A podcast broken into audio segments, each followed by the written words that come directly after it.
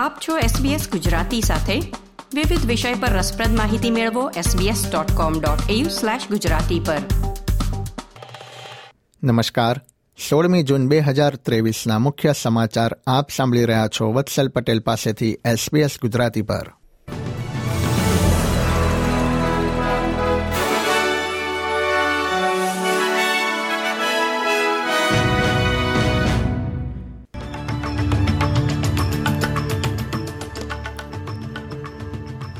ભારતના ગુજરાત રાજ્યના કચ્છ તથા આસપાસના દરિયા કિનારાના વિસ્તારોમાં વાવાઝોડું બિપરજોય ત્રાટક્યું છે. મળી રહેલી માહિતી પ્રમાણે રાહત અને બચાવ કાર્ય કરી રહેલા સુરક્ષા દળના અધિકારીઓએ અત્યાર સુધીમાં એક લાખ એંસી હજાર લોકોને સુરક્ષિત સ્થળે ખસેડ્યા છે. પાકિસ્તાનના પણ કેટલાક વિસ્તારોમાં પણ તેની અસર જોવા મળી હતી અને દરિયાકાંઠાના વિસ્તારોમાં વરસાદ પડ્યો હતો. ભારે પવનના કારણે કચ્છમાં ઘણી જગ્યાએ વૃક્ષો અને વીજળીના થાંભલા પડી ગયા હતા અને જિલ્લાના મોટાભાગના વિસ્તારોમાં હજી વીજ પુરવઠો ખોરવાઈ ગયો છે. ભારતના હવામાન વિભાગના ડિરેક્ટર જનરલ મૃત્યુંજય મોહપાત્રાએ જણાવ્યું હતું કે આગામી કેટલાક સમય સુધી તોફાની પવનો અને વરસાદનો સામનો કરવો પડી શકે છે. મેલબર્ન સ્થિત ક્રાઉન કેસિનોને યોગ્ય રકમ સાથે ટેક્સ નહીં ભરવા બદલ વિક્ટોરિયાના કેસિનો ટેક્સના નિયમ અંતર્ગત દંડ ફટકારવામાં આવ્યો છે.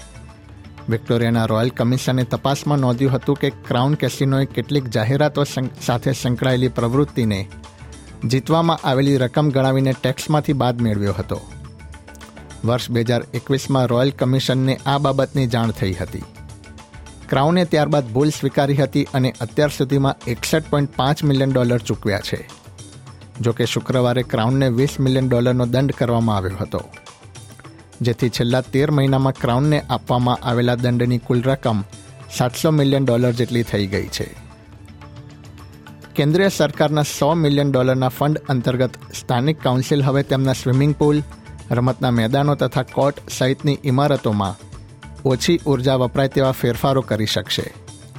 દેશની વિવિધ કાઉન્સિલને સંબોધતા વડાપ્રધાન એન્થની એલ્બનીઝીએ નવા કમ્યુનિટી એનર્જી અપગ્રેડ્સ ફંડની જાહેરાત કરી હતી.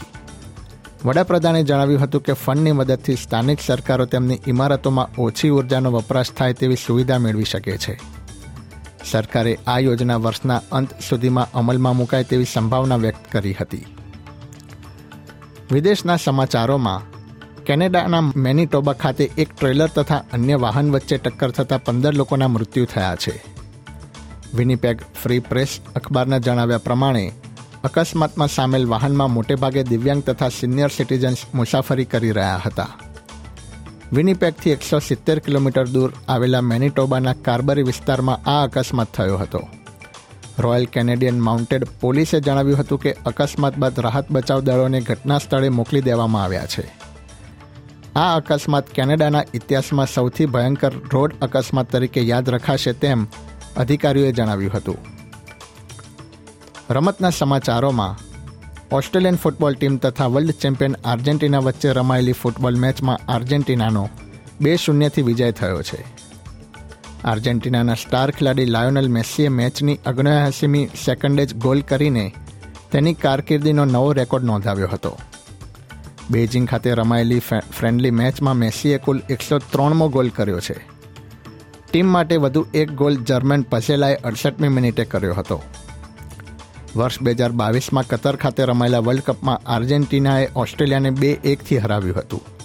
અને ગુરુવારે રમાયેલી ફ્રેન્ડલી મેચમાં સોકરીઝનો આર્જેન્ટિના સામે ફરીથી એક વખત બે શૂન્યથી પરાજય થયો છે. એસબીએસ ગુજરાતી પર આ હતા શુક્રવાર, સોળમી જૂન બે હજાર ત્રેવીસના મુખ્ય સમાચાર.